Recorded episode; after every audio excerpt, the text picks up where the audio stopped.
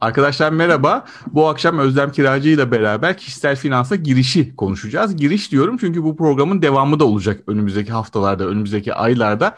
Biliyorsunuz her zamanki gibi sizden sorular topladık. Ben kendi sorularımı da ekledim. İşin uzmanını bulunca hepsini yönelteceğim. Hep beraber öğreneceğiz. Özlem Hanım hoş geldiniz. Çok teşekkür ederim daveti kırmadınız. Sizi tanıyabilir miyiz başlamak için? Tabii ki. Hoş bulduk öncelikle. Çok teşekkür ederim davetiniz için. Ee, ben e, emekli bireysel pazarlama müdürüyüm. E, 20 yıl e, civarında bankada çalıştıktan sonrasında şu an özel bir şirkette genel muhasebe sorumlusu olarak devam ediyorum. E, boş zamanlarımda da finansal okuryazarlık eğitimleri ve danışmanlık vererek finansal okuryazarlık seviyesini arttırmaya çalışıyorum. Ben arkadaşlara müsaadenizle sizinle nasıl tanıştığımızı anlatmak istiyorum. Ben bankacılıkla alakalı sorularıma cevap ararken sizden birebir danışmanlık aldım.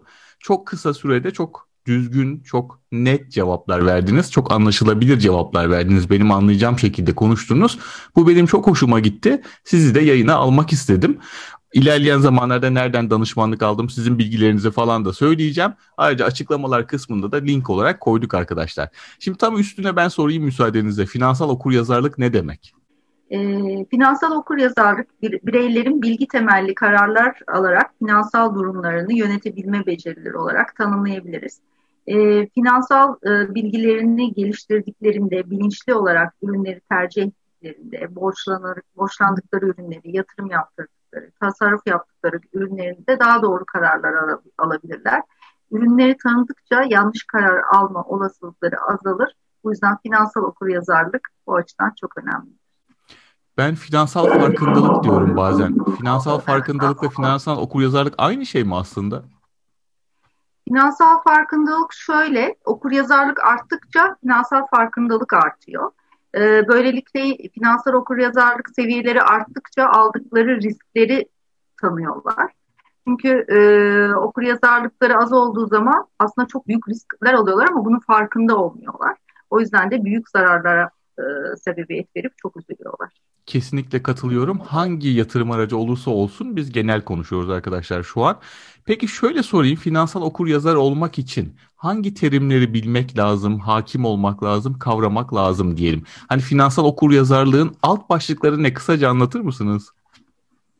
Aslında çok basit. E, terimler öyle çok abartılı bilmenize gerek yok. Birçok insan da aslında biliyor ama e, hani terimleri duyunca sanki bunları bilmiyormuş gibi düşünüyor. E, herkesin bildiği bazı ana şeyler var.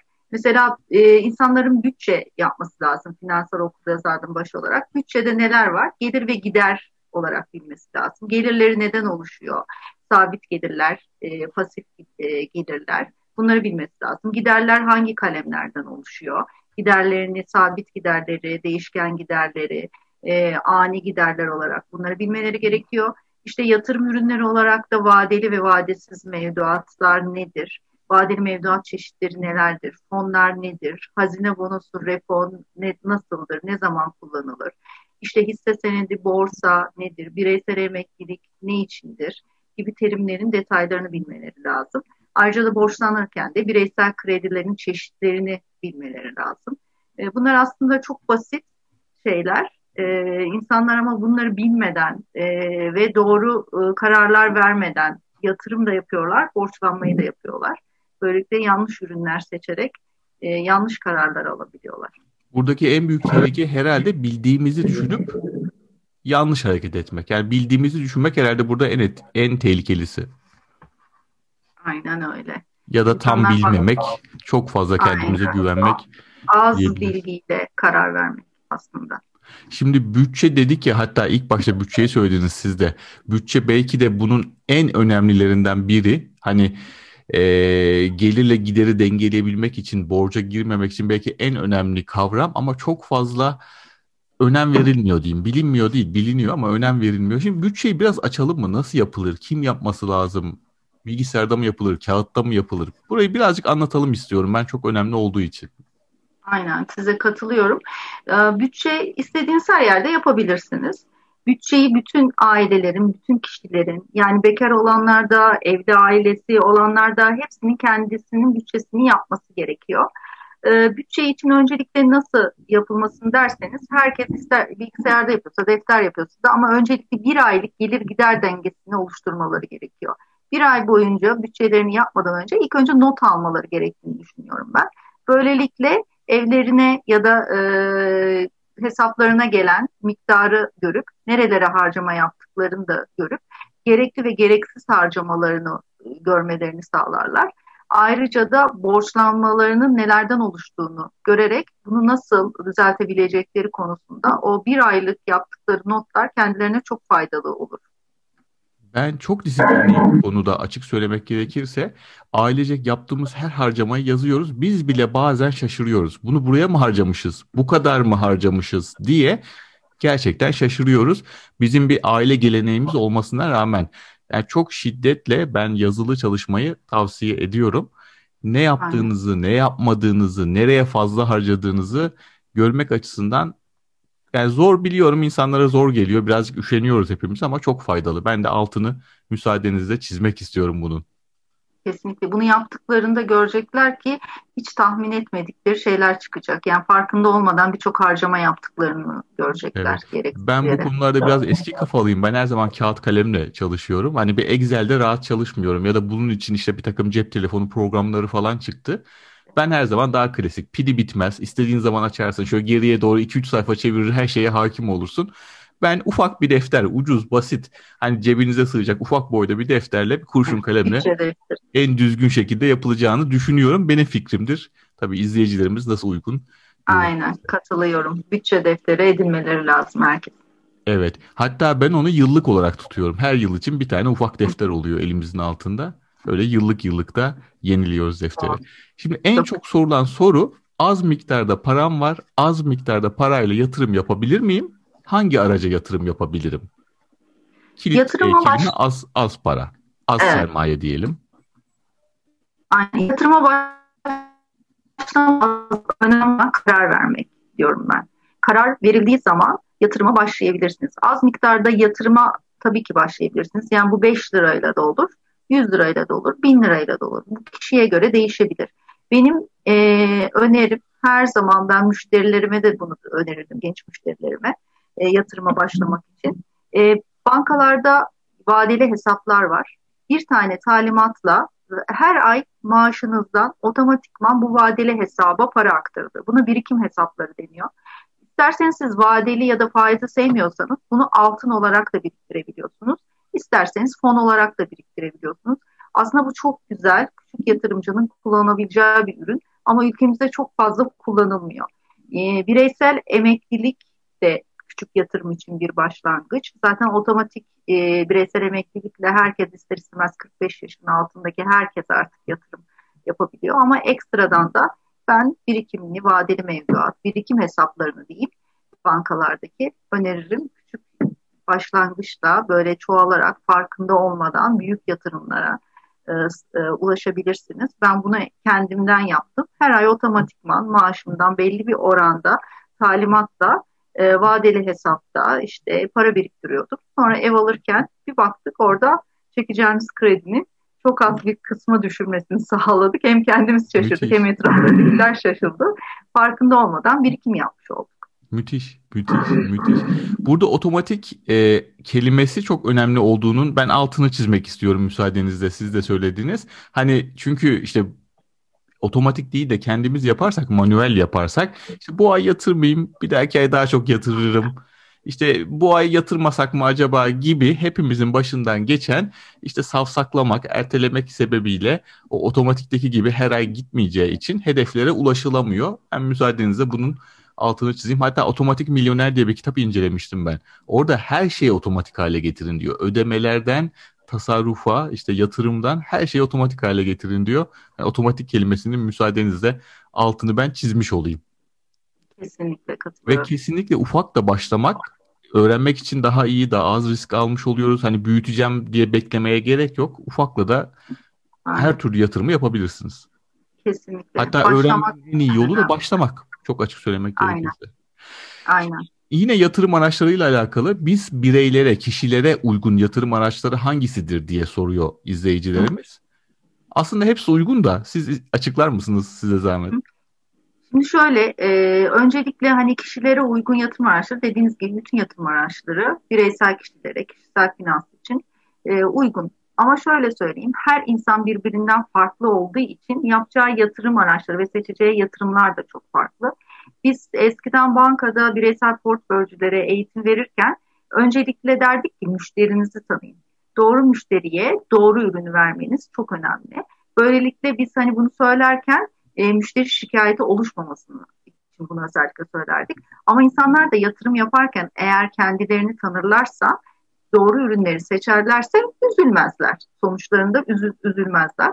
Bunun için de nasıl kendilerini tanıyabilirler? E, risk analiz profilleri var. Artık her bankanın her müşterisine yaptığı, özellikle de bireysel emekliliğiniz varsa size belli dönemlerle tekrarlanıyor. Risk anketleri var. Bu risk anketlerini insanlar hani zaruriyet gibi düşünüp böyle öylesine dolduruyorlar. Karar ver, e, bunları karar e, aşamasında pek kullanmıyorlar ama aslında bunlar çok önemli. Böylelikle bu risk analizinde sizin risk taşıma kabiliyetinizi gösteriyor. Siz az riskli bir müşteri misiniz? Çok riskli seven yani çok riskli seven bir müşteri misiniz? Çünkü ürünler de e, az riskli ve çok riskli olarak sınıflanmış durumda. Yatırım fonu aldığınızda mesela B tipi yatırım fonları risk, risk, risksiz fonlarken A tipi fonlar riskli fonlar. Riski sevmeyen bir müşteri gidip de A tipi içinde hisse senedi türev ürünler barındıran bir fon aldığı zaman bundan zarar elde eder. Bir de kısa vadeli müşteri ise uzun vadeli bir fondur. A tipi fonlar. Böylelikle yanlış ürün seçmiş olur. O yüzden bu anlamda ilk önce risk anketlerini kendileri doldurup kendi profillerini görmeleri ve buna göre karar vermeleri lazım. Bunu karar verirken de kısa, uzun vade müşterim, kısa vadeli mi yatırımcı, uzun vadeli mi, riski seven mi, riski sevmeyen mi? Bu kategorilere göre de ürünleri seçmeleri gerekiyor. Müsaadenizle ben de bir cümle eklemek istiyorum. Riskle kazanç doğru orantılı. Ne kadar çok Aynen. risk alırsak kazanç miktarı o kadar yükseliyor. Ne kadar az risk alırsak kazanç miktarı da o kadar düşüyor. Buna da dikkat etmek lazım değil mi? Aynen kesinlikle. Ama şu an yatırımcıların hepsi kısa vadede çok fazla kazanmak istiyorlar. Aç Bunu gözlü davranıyor. İnsan psikolojisi olarak hepimiz öyle davranıyoruz yani. Maalesef. Ama bunun da e, yap, olabilmesinin tek sebebi risk almaktır. Risk aldığınızda da kazancı, kazanabildiğiniz gibi kaybedebilme olasılığınız da çok yüksektir. Tabii yatırım yaparken hep böyle güzel örnekler, siz de bahsediyorsunuz. Hep güzel örnekler görülüyor, hep kazananlar görünüyor.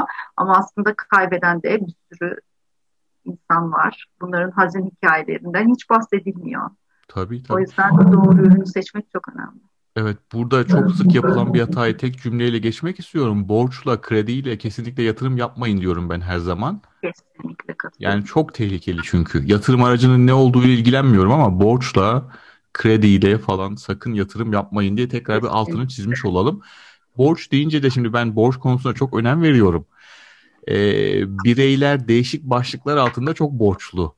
İşte kredi oluyor, kredi kartı oluyor, kurtaran hesap oluyor, işte öğrenci kredisi oluyor. Yüzlerce başlık var. Hatta bunların bazılarını artık borç olarak bile görmüyoruz. Hani kredi deyince sanki ödenir geçer de borç değilmiş gibi görüyoruz. Ya devlete borç olunca biraz daha işte faizi düşük olduğu için falan borç olarak görmüyoruz. E, bunları farkında olmak ve bitirmek için ne yapabiliriz bireysel olarak? Öyle sorayım ben size. Siz uygun gördüğünüz şekilde borç konusunda anlatın lütfen. Borç çok önemli çünkü. Aynen. Yani ben de aynı sizin gibi borçlanmaya karşıyım. Ee, yani kendim çok uzun yıllar bankacılık yapmama rağmen kaç tane bireysel krediniz oldu derseniz bir elin parmaklarını geçmez. Bir konutun hiç taşıt kredim olmadı mesela. Bir tane konut kredim vardı. En fazla da 4 ya da 5 kere ihtiyaç kredisi çekmişimdir. Ee, ben şu, orada yaşadıklarımdan size şunu e, söyleyebilirim. Türkiye'de insanlar e, kazanmadan harcamaya son 10-15 yılda çok fazla alıştılar. O yüzden e, borçlanmayı çok sever hale geldiler. Faiz oranlarının düşmesiyle de e, tekabül oldu tabii ki. Ve ayrıca o kadar hızlarını alamadılar ki borcu borçla kapatmaya da başladılar kredi kartı borçlarını bireysel krediyle kapatmaya, bireysel kredi e, borçunu büyüyünce, ödeyemez hale gelince vadelerini uzatmaya başladılar. Böylelikle de böyle bir kar yığını gibi çığ şeklinde büyümeye başladı. E, ve bundan dolayı da birçok insan zor durumda kaldı. Bir de bunun üstüne ben şunu da eklemek istiyorum. bunu aileleri duymasın diye de saklayarak daha büyük hale gelip icralı aileler öğrenip e, ve daha hazin şeyler e, yaşandı ve hala daha yaşanıyor. Ben öncelikle şunu söyle, söylemek istiyorum. İlk önce borçlarını kapatmaya karar vermeleri gerekiyor. Yani ben bu borcu kapatmak istiyorum diyen herkesin borcunu kapatabildiğini gördüm ben. Tecrübelerimden bunu gördüm. Önce karar vereceksiniz ve artık ben borç yeni bir borç almayacağım diyeceksiniz. Yeni bir borç almadığınız zaman önünüzdeki borçlar bitene kadar da tasarruf e, e, tasarrufa devam edeceksiniz. Yani gelirlerinizi, giderlerinizi karşılamak için kullanacaksınız. Yeni e, gider de yapmayacaksınız. Bu en önemli şeylerden biri. Bir kere kredi kartı kullanmayı durduracaksınız. Size zaten kredi kartına ben çok, çok karşıyım. Hatta beni eleştiriyorlar. Ben kredi kartı e, fakirleşmenin en hızlı yoludur diyorum. Kredi kartı kullanmayın diyorum. Ne zaman desem de tabii çok ciddi eleştiriler geliyor.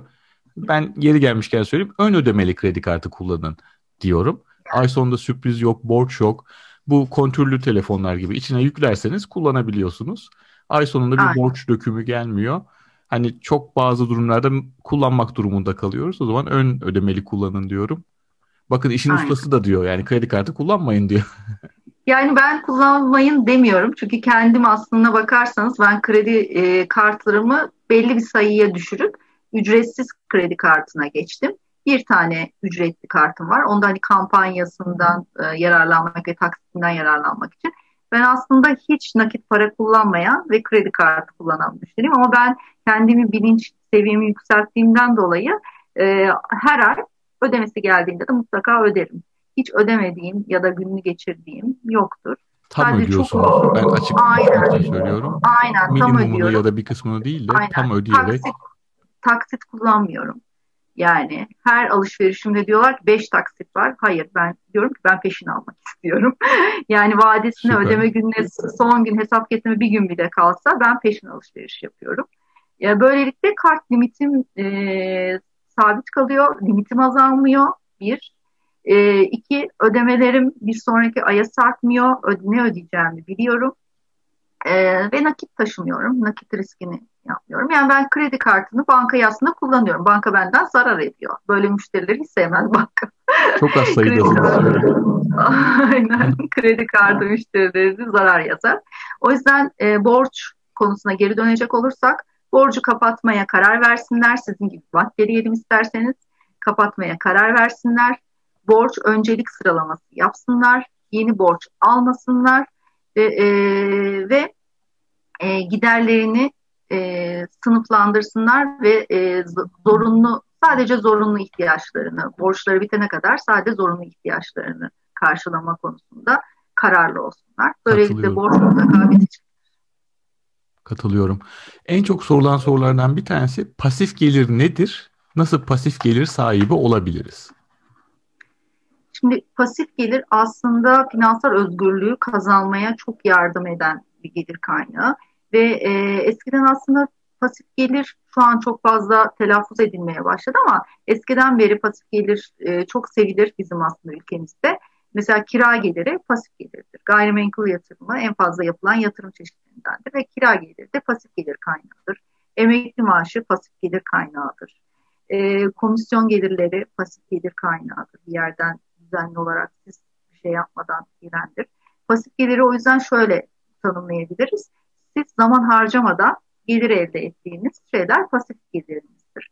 Bunları hani siz daha çok anlatıyorsunuz aslında. Kısaca üzerinden geçersek Lütfen. işte kira geliri, komisyon gelirleri, faiz gelirleri pasif gelir kaynağıdır.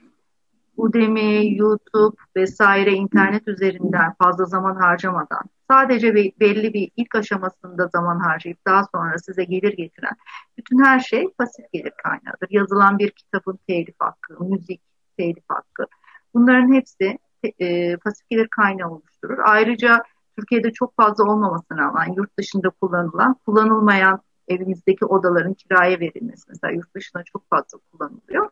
Bunlar pasif gelir kaynakları olarak sayabiliriz. Finansal özgürlük için herkesin pasif gelir kaynağı yaratması gerektiğini Evet katılıyorum. Müsaadenizle ben seyirci sorularına geçmek istiyorum. Seyircilerden de soru toplamıştık biliyorsunuz.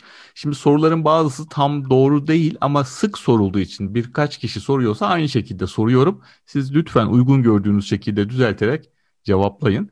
Ee, sorulardan bir tanesi güncel kredi faizlerinin tekrar %1 altına inmesi için sizce ne kadar bir süre gerekir ve yöneticilerin bu konuda ne yapması gerekir diye bir soru gelmiş.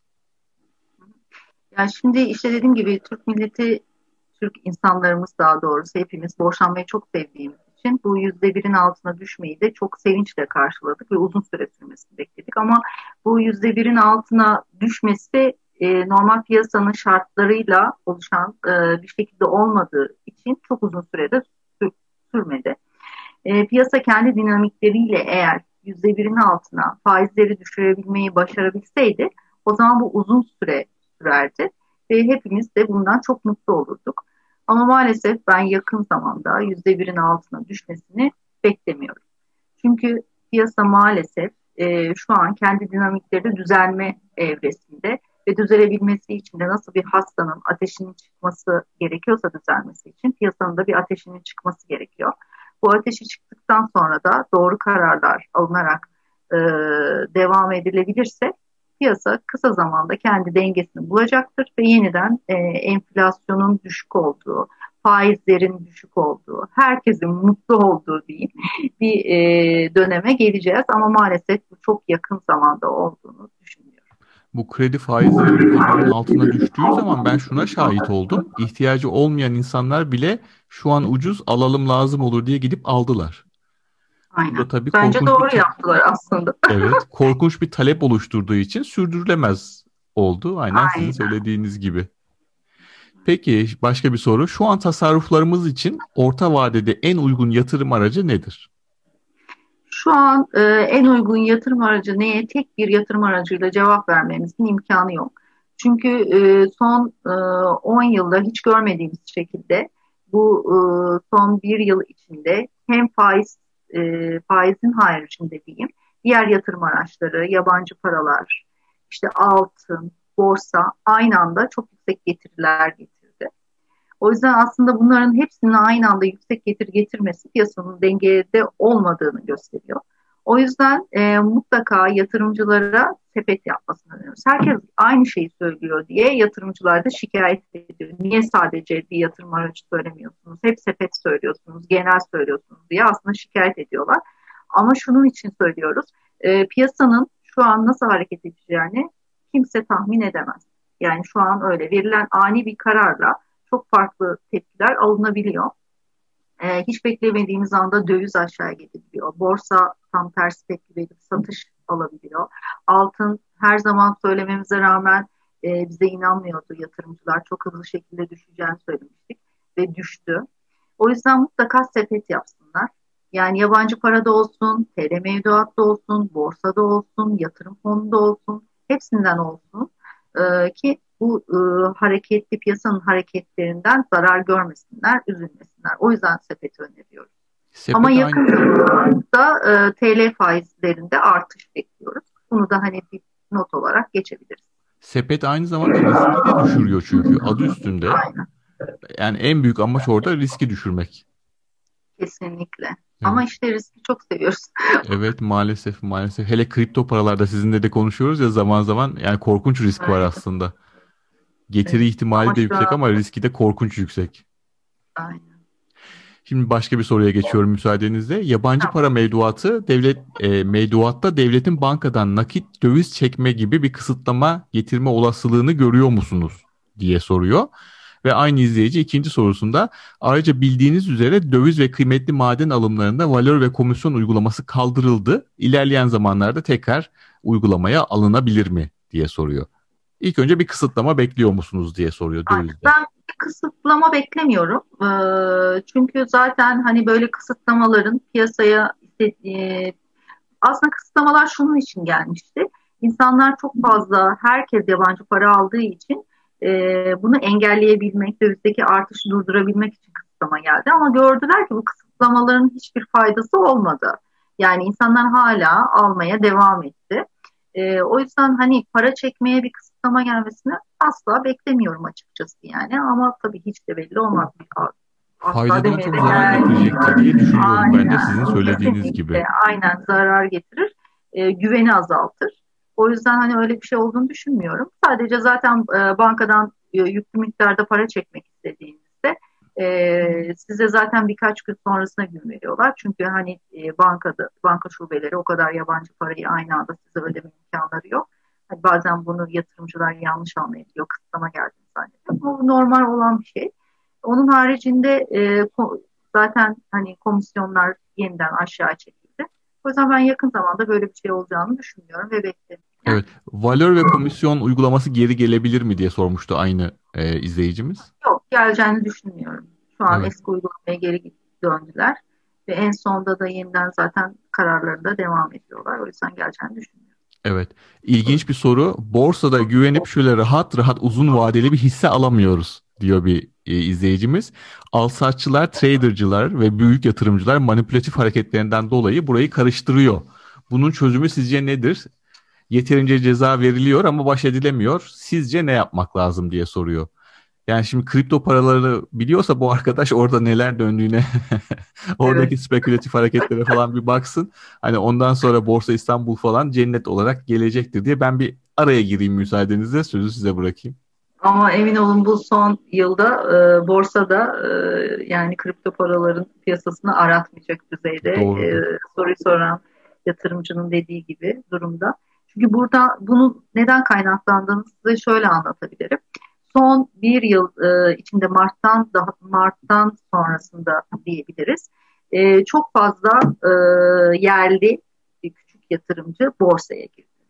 Bunlar e, bu spekülatif hareket yapanlar bunları çok güzel e, manipüle edebileceklerini anladılar. Tabir caizse avladılar. Aynen, aynen o şekilde. Hatta e, bunların finansal okuryazarlıkların düşük olması da bence bunda çok büyük etkili oldu. Çeşitli gruplar kurarak o gruplardan yönlendirme yaptılar. Aslında bunların hepsi yasak. Yani bunlar e, bırakın hani tahtada işlem yapmaları yasaklandığı gibi hapis cezasına varana kadar cezaları var.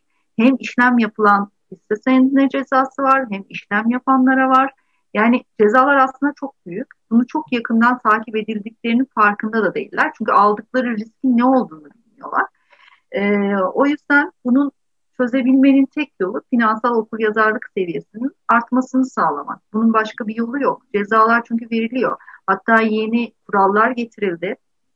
Artık tahtalara işlem durdurma, işte 5 dakikada bir e, fiyat durdurma, gürültü takasa geçme gibi bir sürü böyle çeşitli kurallar getirildi. Eskiden bunların hiçbiri yoktu. E, ama ona rağmen hala yapmaya devam ediyorlar. Çünkü bunda da en büyük şey küçük yatırımcıyı işte çok kolay avlayabilmeleri. Ben bir tane sormak istiyorum müsaadenizle. Ben artık daha az stres yaşamak için ve daha az enerji harcamak için hisse senetleriyle ilgilenmiyorum. Hisse senedi fonlarına yatırım yapıyorum. Bu bir çözüm olabilir mi ufak yatırımcı için? Kesinlikle ama şöyle söyleyeyim. Ee, şu an küçük yatırımcı e, fonlar evet hisse senedi fonları sizin dediğiniz gibi e, getirisi ama direkt e, o kazançları birebir getirmiyor biliyorsunuz. Onların da hani belli bir yüzdede aşağıda kalıyor. Kendiniz biraz hisse senedi alıp e, sattığınız biliyorsanız aradaki fark mutlaka oluyor ama siz bunu birebir yaşadığınız için farkındasınız. Hatta sorularda ben gördüm birisi hasta ol, e, hasta evet. olabilir miyim bu yüzden falan diye soruyor. Bence hasta olabilirler. O yüzden dikkat etmeleri lazım. E, bu büyük stres yaratır. E, gözünüzü cep telefonunuzdan ayıramazsınız. İşinizi yapamaz hale gelebilirsiniz. Çünkü hele bir de ihtiyacınız olan bir parayla oraya girdiyseniz yani uyku uy uyuyamaz hale gelirsiniz. O yüzden kesinlikle dediğiniz gibi böyle yatırımcıların aslında e, A tipi riskli de olsa A tipi hisse senedi fonlarını alması lazım. Ama ne yazık ki maalesef bunu tercih etmek yerine birebir riskli, spekülatif, bilmeden küçük hacimli, e, tahtası düşük ama getirileri büyük olduklarını düşündükleri hisselere bir de tavandan o gün hisse tavan yapmış, yüzde on yapmış. Oradan giriyorlar. Ertesi gün tabii ki herkes diğerleri bilenler bir güzel satış yapıyorlar ve o yeni girenler ellerinde kalıyor. Bunun gibi birçok örnek yaşadık ve yaşıyoruz hala. İnşallah giren yatırımcıların finansal okuryazarlık seviyelerini arttırırız. Benim bununla ilgili bir çalışmam olacak yakın zamanda inşallah. Ee, bir eğitim yapmayı planlıyorum. Aslında yaptım da çekimini yapabilirsem, başarabilirsem yakın zamanda e, sırf bu konuyla ilgili e, bilgilendirme amaçlı eğitimim olacak. Bence o eğitimi de e, alırlarsa öğrenmek istedikleri birçok şeye de ulaşabilecekler. Muhakkak tavsiye. Eğitim çıktığı zaman da sizi ayrıca bir daha alıp bir daha konuşuruz. İşte kaçırma korkusu. Geçenlerde ben de sırf onunla alakalı kısa bir video yaptım. FOMO dediğimiz kaçırma korkusu evet. yani çok büyük hatalar yaptırtıyor. Çok güzel yükseliyor. Uçacakmış, kaçacakmış. Ahmet onu dedi, Fatma bunu yazdı deyip küçük yatırımcı onların arkasından sürükleniyor ve zararın en büyük sebeplerinden bir tanesi de o olsa gerek diye düşünüyorum. Geçen Serra Hoca e, bir örnek vermişti. Bir arkadaşı Borsa İstanbul'da çok büyük paralar kazanmış. Çok yakından takip ediyormuş. İki gün, üç gün ara vermiş. Bütün kazandığı parayı kaybetmiş. Bu yaşanan bir olay. Aynen. Hoca demişti. Ben de bu stresi kaldıramıyorum artık. Bir de Aynen. artık çocuklar da olduğu için daha çok onlara da vakit ayırmak gerekiyor. Ben daha az kazanayım diyorum fonla devam edeyim diyorum. Bence çok mantıklı. Ben size şöyle bir örnek vereyim. Lütfen. Ee, siz mutlaka biliyorsunuzdur bu hisse senedi piyasasında teknik analiz temel dual denen Yaşar Erdinç şey evet. vardır. O benim e, hocalarımdan üniversitede ben ondan yani bu işe onunla başladım diyeyim. Onun eğitimlerinden olarak. Onun e, rahmetli hocamın söylediği bir şey vardır. Hatta YouTube'da da kendisinin eğitimleri içinde de var. E, böyle e, bir aile e, küçük bir rakamla borsaya yatırım yapmış ama yatırım yaptıktan sonra da unutmuş. Bunu böyle bir 10 sene bakmamışlar. Sonra 10 sene sonra dönüp baktıklarında oradaki paranın bir ev alabilir hale geldiğini görmüşler. Hemen gitmişler ev almışlar ama böyle bunu kazandıysak daha fazlasını kazanabiliriz diye düşünüp e, yeniden yatırıma başlamışlar. Evi bütün böyle seans odası haline getirip başından kalkmaz durumda borsayla ilgilenmeye başlamışlar ve o kazandıklarının da hepsini kaybetmişler etmişler. Muhtemelen yani, öyle. Aynen rahmetli her zaman şey derdi. Yani e, uzun vadeli yatırımcı olun. Uzun vadeli de her zaman e, ileride de büyüyebilecek şirketlere yatırım yapın. Yani kendisini geliştiren e, şirketlere yatırım yapın. Uzun vadeli yapın. Her zaman ekrana birebir her gün bakmanıza gerek yok. Ama hisseyi seçerken, e, yatırım yaparken doğru karar verirseniz uzun vadeli yatırımda mutlaka kazanırsınız Evet, yeri gelmişken Yaşar hocamızı da rahmetle analım. Ayrıca kitaplarını okumadıysanız para harekatı başta olmak üzere internette PDF Aynen. olarak açık olarak ücretsiz olarak kitapları var. Eğitimleri tekrar internete yüklendi. Ücretli eğitimler. İmkan varsa eğitimlerini de alın. İmkan yoksa kitaplarını okuyun. Para harekatı benim başucu kitaplarımdan bir tanesi mesela ve ücretsiz olarak internette de var. Tekrar rahmetle anmış olalım. Şöyle bir soru müsaadenizle ona geçeyim. Sabit gelirli bir ailenin gayrimenkul yatırım yapmak için borçlanması mı yoksa tasarruf ederek birikim yapmasını mı önerirsiniz? Siz az önce bir cevap verdiniz aslında kendiniz otomatik olarak ayırarak e, krediyi minimumda aldım diye söylediniz. Ben bir daha bir açıklama olarak yeri gelmişken rica edelim size zahmet. Aynen. Şu an ben her zaman tercihimi birikimden yana kullanıyorum. Daha az kredi, daha çok birikim. Ee, ama şöyle söyleyeyim hani faiz oranlarının çok düşük olduğu onu söylediğimiz zaman da bana sorduklarında ben dedim ki yani ne birikiminiz varsa hemen eğer size hiç de konutunuz yoksa yani bir yaşamak için bir konut alacaksınız mutlaka bu faiz oranları kaçırmadan alın dedim konut, konutunuzu. Ama faizlerin yüksek olduğu zamanda ise önce biriktirin belli bir kısmını e, biriktirin daha sonra konut kredisine girin. Yani benim önerim her zaman bu yönde. Zaten konut kredisinde de yüzde 25'lik kısmını birikiminize getirmeniz gerekiyor. Yüzde yüzüne asla kredi çekemiyorsunuz. O yüzden hani piyasanın koşullarına göre bu kararı vermek her zaman daha mantıklı. Ee, ama önce birikim, sonra kredi her zaman tercihimiz. Katılıyorum. Kripto paralar çok soruluyor. Sizin kripto paralar hakkında düşüncenizi alabilir miyiz? Valla bu konuda uzman olan sizsiniz ama ben geleceğin yatırım aracı olduğunu düşünüyorum. İstesek de istemesek de kripto paralarla herkes tanışacak ve kullanmayı öğrenecekler. Zamanla e, bunların kanun düzenlemeleri de yakın zamanda yapılacak ve e, herkes çok rahat bunu kullanabilecek. Uluslararası para gönderim e, göndermede çok rahat kullanacağız, çok rahat olacak. Ticaret hayatı çok daha kolaylaşacak. İthalat, ihracatlarda kullanacak, daha güvenli olacak. Akreditler bile ortadan kalkacak bence ilerleyen dönemlerde. E, ayrıca her ülkenin de kendi kripto parası olacağını düşünüyorum. Yani ileride daha da böyle geniş düşünüyorum. Gerçi ben kendiniz yaptınız mı yatırım diye söylerseniz sizinle birlikte yeni başladım. Ama zararda değilim mesela çeşitli taktiklerimle hala zararda değilim o kadar. Üç kere düşüş yaşadık herhalde ondan evet, sonra. Evet, evet. Ama evet. zararda değilim yani şu an.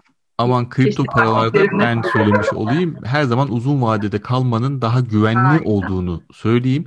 Çok volatilitesi yüksek olduğu için fiyatlar çok hızlı yukarı aşağı oynadığı için fiyat oynaklığı çok yüksek olduğu için aman uzun vade yani kısa vadede parayı vurmak falan gibi şeyler düşünüyorsanız hiç kripto paralara bulaşmayın. Çok net söyleyebilirim.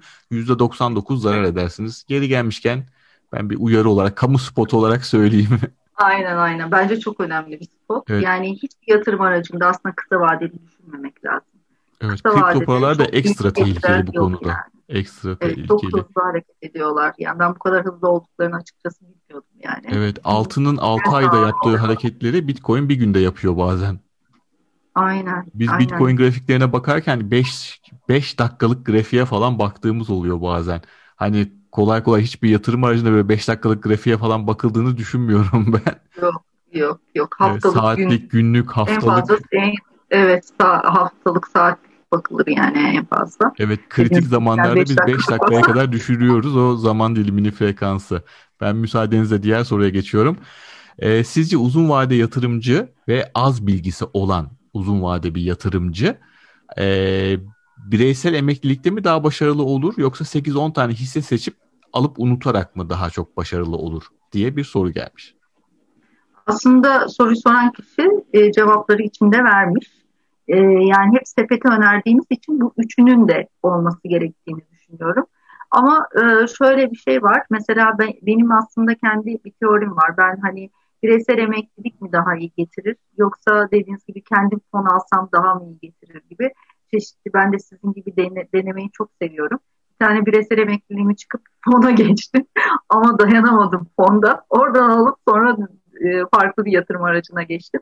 Yani bireysel emeklilik böyle uzun vadede duramayan müşteriler için e, hani uzun vadeli müşteri olacağım, ben uzun vadeli yatırımcı olacağım dese, dese, dese bile insanlar uzun vadeli de duramıyor bazı e, karakterdeki insanlar. Bir de bireysel emeklilik uzun vade 15-20 sene. Hani uzun yani, vade değil de çok çok uzun vade.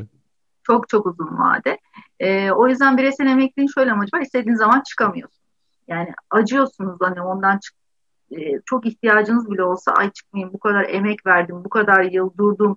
İşte burada e, devlet katkısı mı yanacak, şu kadar kesinti olacak dediği için hani böyle uzun vadede duramayan müşteriler için evet bireysel emeklilik mutlaka olması gereken bir ürün kesinlikle ama burada da fonlara çok dikkat edip e, kendilerine önerilen fonları değerlendirip 6 ayda bir fon değişimlerini mutlaka takip etmeleri gerekiyor. Onun haricinde e, hisse senetlerinde işte 8-10 tane hisse seçip e, bunu alıp kenarda dursun dayanabiliyorlarsa çok güzel. E, temettü emekliliği var biliyorsunuz. O temettü emekliliği kategorisindeki hisse senetlerini alıp durabiliyorlarsa ve o temettülerle yeniden hisse senedi alabiliyorlarsa emin olun o e, portföy size ve çocuklarınıza çok büyük getirisi olacaktır. Yatırım fonları da zaten e, uzun vadeli yatırım araçları. Bunlardan da bir sepet yapıp e, güzel bir fon sepeti oluşturduklarında hepsi uzun vadede çok rahat bilgisi az olan kişilere önerebileceğimiz ürünler. Bence üçü de olması gerekir. Biri birinden daha iyidir diyemeyiz. Kimse diyemez. Yani çünkü e, hepsi birbiriyle bağlantılı. Katılıyorum. Zaman çok çok teşekkür ederim. Ağzınıza sağlık. Ben müsaadenizle yeri gelmişken arkadaşlar Özlem Hanım'ın e, Udemy eğitimini muhakkak alın. Ücretsiz olduğu için de gönül rahatlığıyla açık açık söyleyebiliyorum. Hani ücretli olsaydı da söylerdim de ücretsiz olduğu için ekstra tavsiye ediyorum diyeyim. Hali hazırda Udemy'de yüklenmiş bir eğitim mi var? Onu muhakkak alın. Yeni gelecek eğitimi de dört gözle bekliyoruz. Onu da geldiği zaman duyururuz. Twitter'da, Instagram'da takip edin. Linkler aşağıda olacak. Çünkü zaman zaman oralarda da paylaşımlarda bulunuyor. YouTube kanalı inşallah ileride daha aktif olacak. YouTube'a da ileride inşallah. çok aktif değil. evet, or orada da takip etmek istiyoruz. Ağzınıza sağlık. Çok çok teşekkür ederim. Zaman ayırdınız bu koşturmacada, bu hayat tantanasında bize uzun uzun cevaplar verdiniz. Çok çok teşekkür ederim. Sizin eklemek istediğiniz bir şey var mı? Ben de çok teşekkür ederim. Ee, herkesin finansal okuryazarlık seviyesini arttırmak için elinden geldiğini yapmasını istiyorum. Ee, yatırımlarını da bu çerçevede bilinçli olarak yapmalarını rica ediyorum. Evet, Özlem Hanım'la alakalı linkleri açıklama kısmında e, yazıyorum. Oradan direkt tıklayarak ulaşabileceksiniz. İzlediğiniz için teşekkür ederim. İlgilenen arkadaşlarınıza paylaşırsanız da sosyal medya hesaplarınızda çok memnun oluruz. Teşekkürler.